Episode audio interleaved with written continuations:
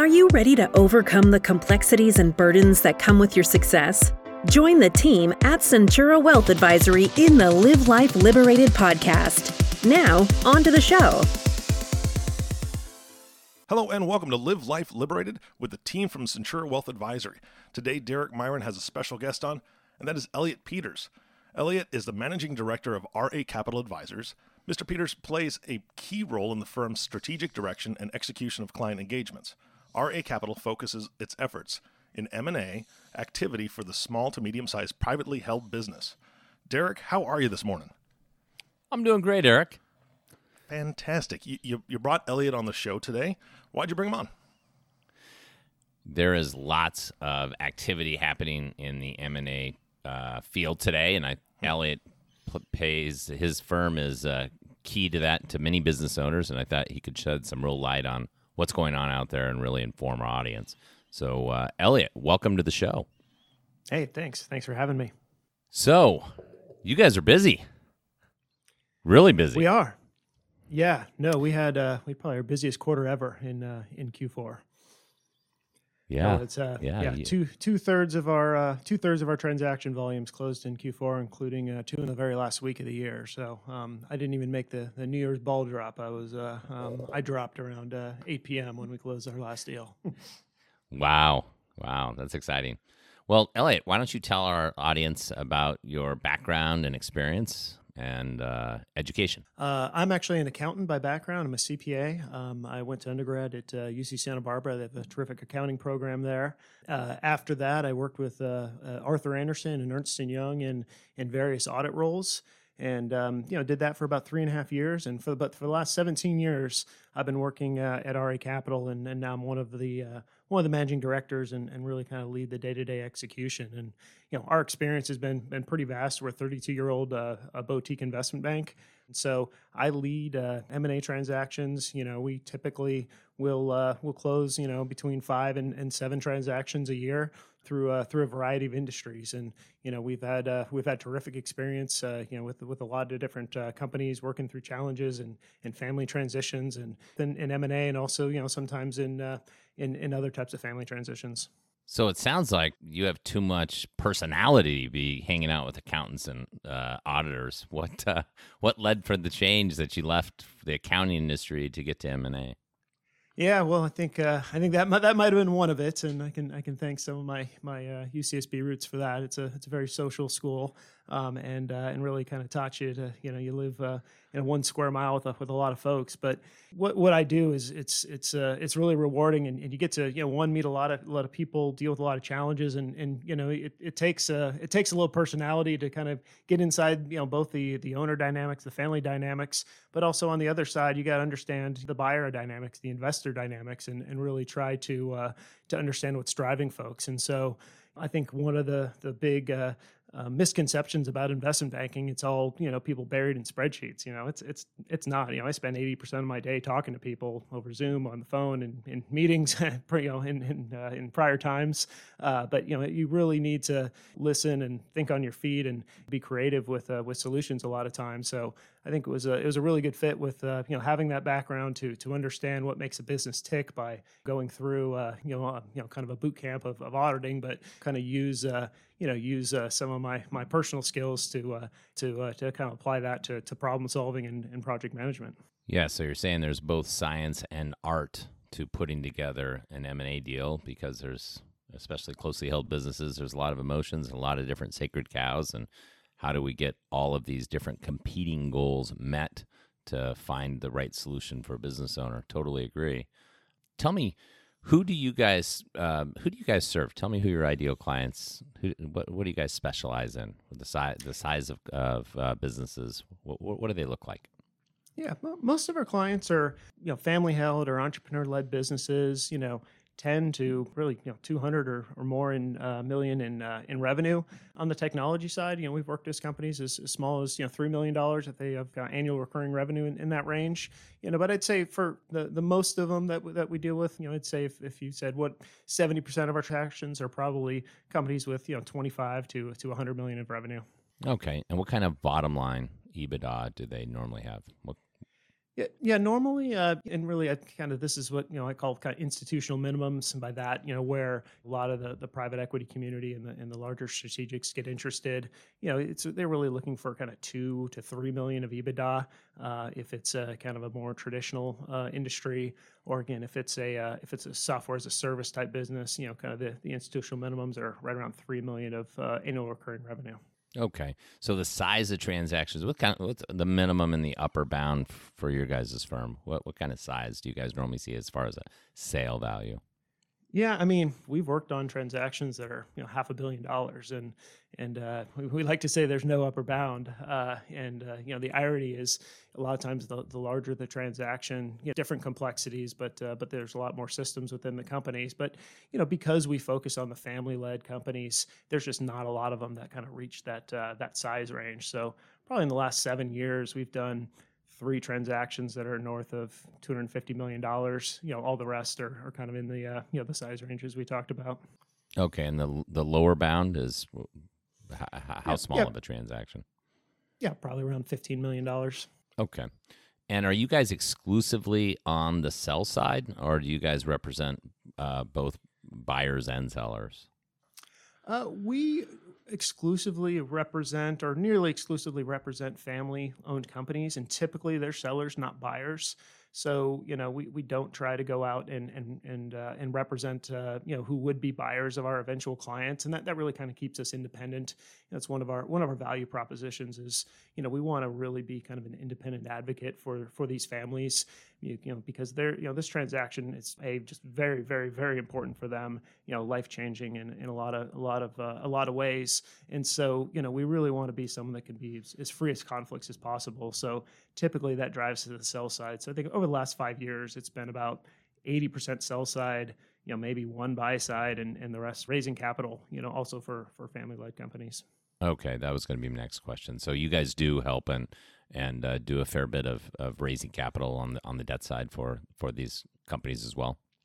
Yeah, no, both both on the debt and the equity side, and I think what's interesting is you know because of of how much liquidity there is in the markets, you know, there's a lot of times I've, I've talked myself out of sell side engagements when I when I explain to uh, to a family that you know they don't have to sell the company to to get a 30% owner out. Um, there's there's a lot of uh, a lot of solutions in the you know kind of non-bank financing world or or the non-control equity world that that can really help some transitions where there's uh, where there's multiple owners.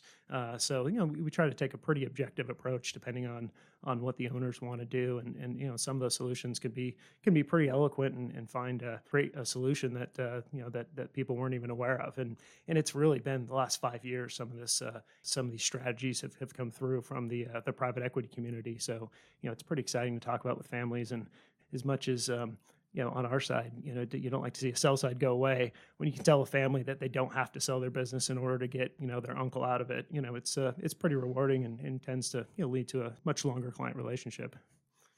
That's great. Well, why don't you talk about the uh, macro forces at play today in the current M and A landscape?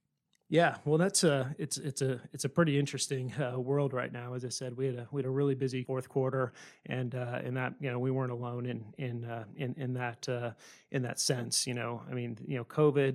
You know, a lot of people expected that was just going to shut down M and A, and they were right for about three months. But what's happened is interest rates have, have just gone you know down near to zero, as uh, as we all know, and so there's just more and more money pouring into uh, alternative investments, which you know in our case is is the private equity community. And so these uh, these firms they've gotten over the last ten years they've gotten almost three times as much money as they had before. They're projected to have double under management five years from now. And so you're you know what it, what it's doing it's just creating this buyer universe that is just vast and diverse and and uh, you know much more so before. And it's it's not just you know kind of pure private equity firms. They're buying companies. On average, now each company a private equity firm buys makes two you know two to three add-on acquisitions. So you're kind of creating this uh, this universe of strategic buyers every day as these uh, as these companies go. And so um, what that does for us is when when we go to market we're just we're just finding a much deeper pool of, of buyers. And a lot of times especially when you're talking about uh, you know family owned companies or entrepreneur led companies th- that universe isn't changing at the same rate. And so it's creating this scarcity and mismatch of, of supply and demand where you know people are really looking for and, and hoping to seek out and, and purchase these these companies. And and it's giving you know our clients a, a lot of leverage and and, uh, and some pretty attractive valuations I bet. Are you seeing two to three times as big of uh, audience pool, or how, how, much bigger is it for these uh, businesses that are taking their business to market? I think there's last count there was 5,000 private equity firms just in the United States, plus all the strategic buyers. So honestly, we're limiting our buyers universe, and it's really more being more selective. And so um, I'd say it's hard to say how much bigger the pool is, but you know, maybe if I was going to think ten years ago, if I was you know looking at a company and said, "Bill, maybe there's three or four buyers here," yeah, now there's twelve that are strategic or private equity backed, and then you know, again, once you're kind of at the institutional minimums, you have the whole some subset of the whole you know 5000 universe of uh, of of, of uh, standalone firms to uh, to choose from as well. So it's hard to say if it's two or three times. You, you know, I probably make the argument it's ten times. So some of wow. the challenge actually is, is is picking how best to go to market. You know, we've we've done transactions we've gone to ten folks, and we've done ones where we went to three hundred. Um, you know, and and really it's about how do we how do we effectively make a market for for the company. And and I think what's what's most surprising is we're wrong as many times as we're right about who the eventual buyer will be. And so what I mean is that you know, you, you, know, a lot of times people say, "Hey, look, this this company, they got to be the buyer. It makes all the sense in the world." You never know what's going on with that company. They could have just digested a big acquisition, changed CEOs, or redone their debt. You know, I call it be on deal restriction, where their board, you know, something happened and their board just doesn't want them doing deals. And then you might have a, a company or a, or a firm you've never heard of that all of a sudden did a few acquisitions and they're just they're just on a tear. And um, you know, there's you know they kind of have a two or three year window where they really want to grow, and and you catch them in the window, and you know they're really gonna you know their question to us is, hey, what does it take to win? And and so you know we're seeing that a lot, and probably you know the you know most of the transactions we did, again, probably half of them I guessed right on the buyer, and half of them you know someone halfway came out of left field and, and really just blew our socks off so it's uh it's a it's an exciting time and and you know really kind of got to take a pretty objective approach and, and really re, rethink your assumptions almost you know daily as you're uh, as you're looking at your buyer universe. Yeah. So from time to time i you know or not i guess more, probably more often than not we we hear from the business owner that says listen we have you know one or two strategics but they don't want to participate in the process. They'll only give us this bid if if uh, we buy directly from them. Uh, what do you tell that business owner if you want to sell your business for less than it's worth, go ahead. I mean, the uh, the only reason people don't participate in processes is because they know they won't win. And I think the other dynamic that's interesting, and COVID's really uh, put put a, uh, an emphasis on it, is we're seeing bid disparity that I've I've never seen before. What I mean by bid disparity is if you look at of, of you know uh, uh, the the four auctions we ran last year, so of, of our six transactions, four were auctions. The difference between the lowest bid and the highest bid was at least double. And in one case, it was four times. Four times. Like wow. one person wow. bid 25, one person bid 100. Same information, same company.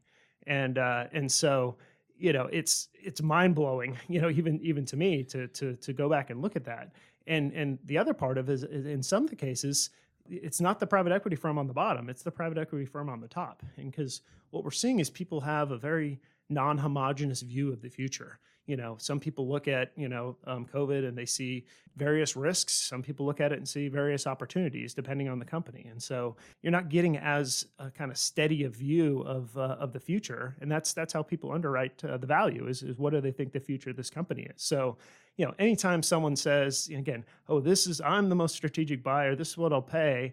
You know you got to take my deal. I'm not going to mess around. It's you know it's it's bogus. It, it might be true but I would question unless they're in some universe where they're so specialized that no one else wants to touch them.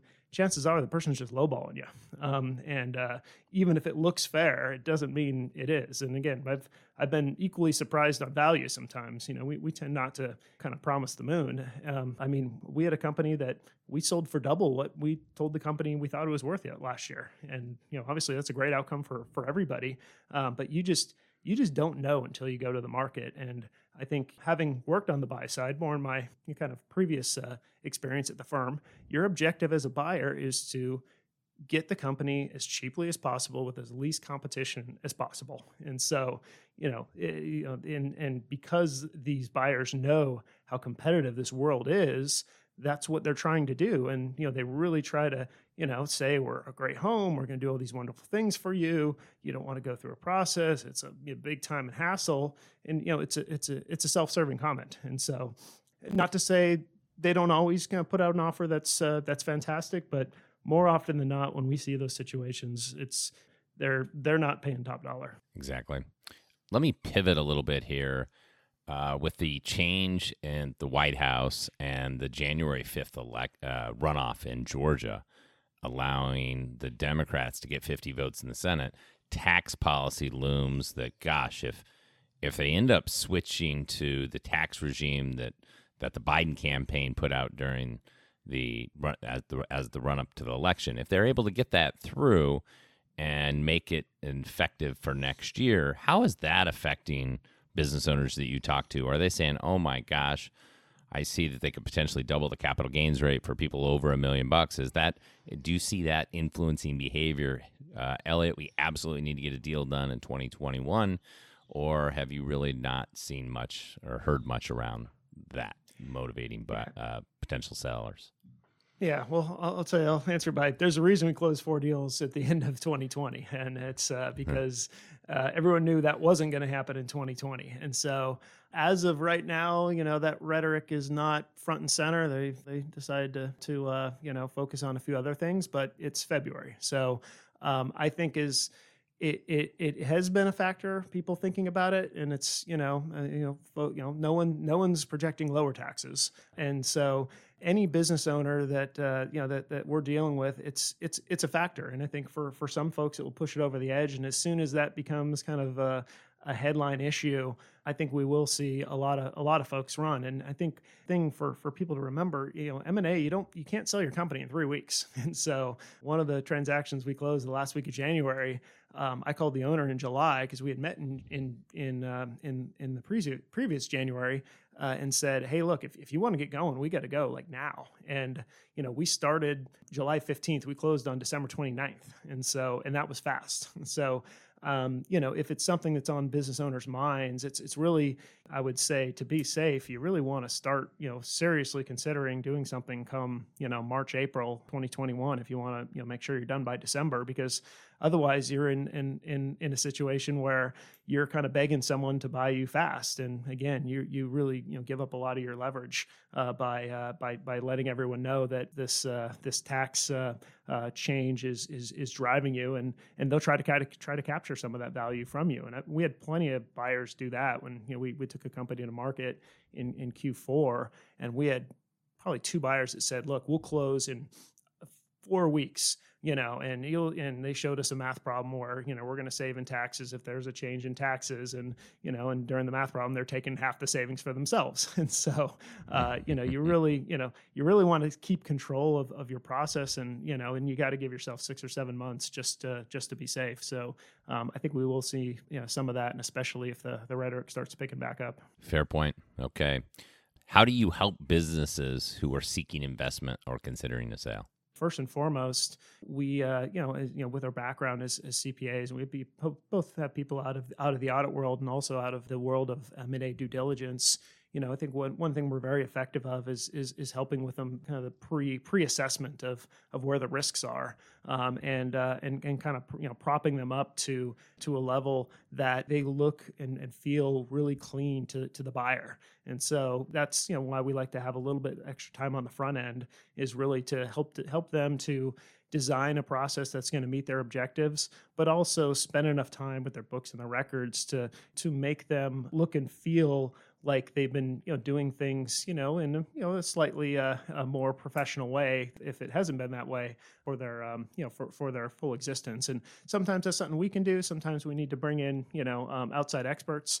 Uh, but but really I think you know having a, a, specialty and working with these companies they're they're all unique. They all have things they do really well. They all have things that maybe they didn't focus on. And so we, we really try to identify those things that uh, the buyers are going to pick on and and mitigate them as much as possible as early as possible possible, so that you know when we go to market, it, you know that's uh, it's a, it's a, it's a smoother process.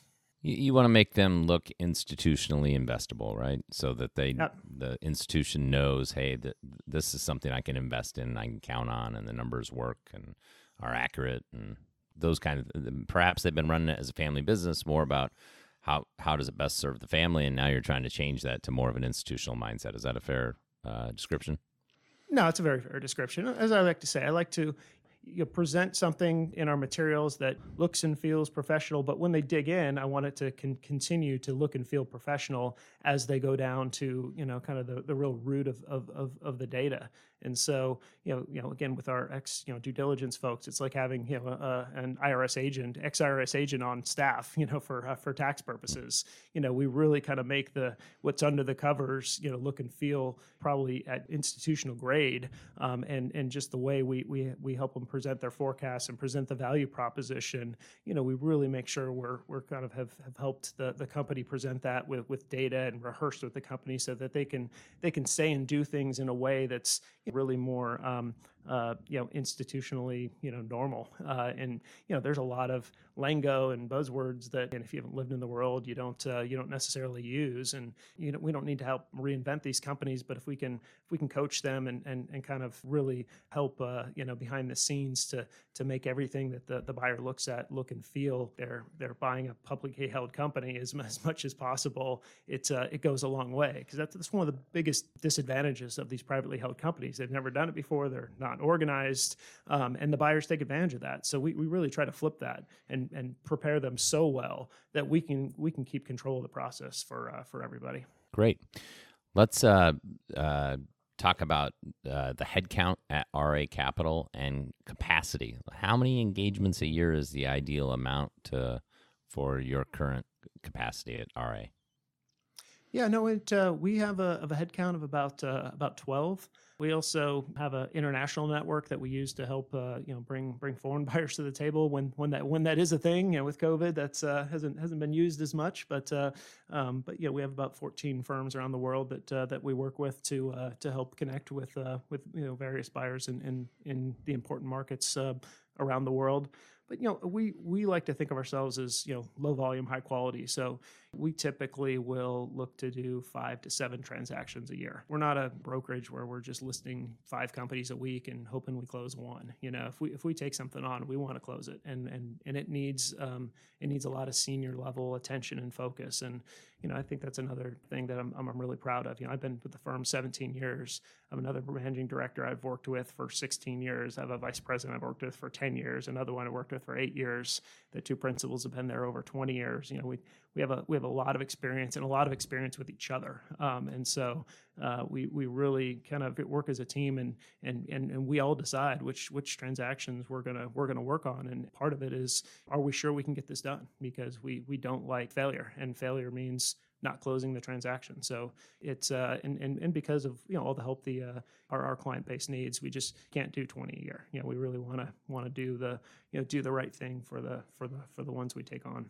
So if if the business owners that are listening today and they're saying, "Listen, I'm thinking about potentially say, selling between now and over the next 3 years," and yeah, I see that debt rates are unbelievably cheap. That that's really advantageous. Tax rates are really really cheap and there is a number of buyers. What are the things that they should do to look at? Should we consider a process this year or should we put it off for another couple of years? Because i hear i hear from business owners say you know look at how fast we're growing. We're growing at 20% a year or 15% a year. And my comment to them is do you think you're going to grow faster than the increase in the cost of tax rates and or higher debt prices or fewer buyers? What should those people do uh, to make an informed decision to say is it wise for me to potentially wait a couple years and grow the business or consider a process this year because, because of economics. What should that business owner do who's listening to the show? Yeah, I mean, it's as much of a personal decision as it is a math problem. And so I think what uh, you know I like to say is first let's let's look at what you need to believe to you know your break even point is. And so if taxes are going up, um, are you outgrowing that? Yes or no? If uh, you know, making a, an assumption the market is homogenous and you know will remain exactly as it is for the next five years, that might be good, or it might be not so good. I mean, there's a lot of businesses we knew that just got crushed by COVID that were waiting that extra year, you know, because they were going to grow and then they shrank. Uh, and so owners need to keep their objectives in mind and, and kind of think of the why, because if taxes and, you know, I mean, I'd say if we're looking right now, we're in a terrific market. Taxes are probably not going to get any lower. And so I, I, think if they're say, hey, I'm two years out or three years out, you know, I think there'd be have to be a pretty compelling reason to uh, to to keep putting it off. Uh, because again, the, the market is the one thing you can't control, and sometimes the market just shuts down. I mean, I remember, you know, 2008, 2009. I mean, I was I was golfing every day. I mean, there's there was nothing to do, uh, and you know because there's there's nobody doing deals, and we were all expecting that might happen. You know, again the pandemic, and thankfully it, that only lasted about three months. But owners really got to be inward looking there and say, hey, what are my objectives? Why am I doing this? You know, because I mean, we've seen all sorts of things derail the, you know, I'm going to do it in two years planned whether it's their health, you know, health of a, you know, health of uh, employees or, or, or, or, spouses, tax policy, but most of all capital markets, you know, that sometimes the market window's open, sometimes the market window's closed. Is it fair to say that this is the best sellers market you've seen in your career? Yes. I mean, it's, uh, especially for the lower middle market companies, um, because, you know what what's happened with you know these uh, these these private equity firms is that it used to be they only wanted things with 10 or 15 in EBITDA. And then you know I kind of joke they're like amoebas. They split every you know 5 years. And so just to clarify 10 to 15 million in profits. They were only considering those kinds of transactions previously? Correct. Yeah and that by previously I mean call it 10 12 years ago. But as as time has gone by as some of these, you know, kind of the the people that didn't make partner at those firms, they'd go raise a smaller fund that who would look at five million, and then the person who you know who didn't make partner at the five million fund would go raise a fund that you know focused on three million. So you've really created a lot of liquidity at the at the lower end of the market, and and I think that's really kind of you know you know created um, a lot of opportunities. And on the flip side, because of all the what we talked about you know previously, all these new private equity platforms, you have just just a tremendous amount of strategic buyers that are that are backed by private equity funds, where acquisitions is a is a major part of their strategy. So the liquidity is just something I've I've, I've never seen before, and you know, and, and the low debt rates are, are highly beneficial to uh, to these buyers. Fantastic, fantastic information, Elliot. I want to thank you very, very much for coming on the show. If you're a business owner and listening to this and want to get in touch with Elliot, Elliot, can you share how best for that individual to contact you? Yeah, no, you can. Uh, our website is raca.com, Roger Apple, Charlie Apple. Uh, my contact information is there. Um, my email is epeters at raca.com uh, and my uh, the firm's phone number, my phone number is on the website. So we're, we're always happy to just talk to folks and, and, and, understand their situation, and you know even if they're not looking to do something you know this moment or or uh, or in the near future, we have a lot of conversations and, and try to steer people in the right direction. So so happy to uh, to talk to any of the listeners here. Elliot, thank you so very much for your time. Eric, thank you for putting this all on for us. You want to close us here today? Yeah, absolutely. Uh, gentlemen, great job today. Elliot, thank you so much for coming on the show. What great information. Derek, I, have got to say that I was, as I was listening to you and Elliot talk, there was, I was just kind of reflecting back on a lot of the podcasts that you guys have been putting out. And some of them have been, hey, here's some things to watch out for because this could affect you negatively and you've brought so many positive things too. That's what I what, what I really like is that I, I keep hearing from you and your team that there are things that people can do to better their situation. We're not taking advantage of a pandemic. What we're doing is realizing there are things that are being put in place, whether it's law changes, things like that, that that experts like Elliot come on the show and, and share with the audience so they can be prepared to take advantage of their own personal situation. So thank you so much for bringing this information to the to the audience, Derek. Thank you, Elliot and Eric. Thank you very much as always. Yep. Absolutely. It's a pleasure being here. And our last thank you always goes to you, the listening audience. Thank you for tuning in and listening to the Live Life Liberated podcast with the team from Centura Wealth Advisory. If you have not subscribed to the podcast yet, please click the subscribe now button below. This way, when they come out with a new podcast, it'll show up directly on your listening device. This makes it much easier to share these podcasts with your friends and family. Again, thanks so much for listening today. From everyone at Centura Wealth Advisory, this is Eric Johnson reminding you to live your best day every day.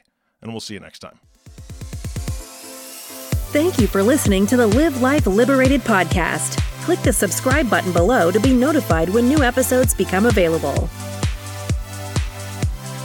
The information covered and posted represents the views and opinions of the guest and does not necessarily represent the views or opinions of Centura Wealth Advisory. The content has been made available for informational and educational purposes only. The content is not intended to be a substitute for professional investing advice. Always seek the advice of your financial advisor or other qualified financial service provider with any questions you may have regarding your investment planning.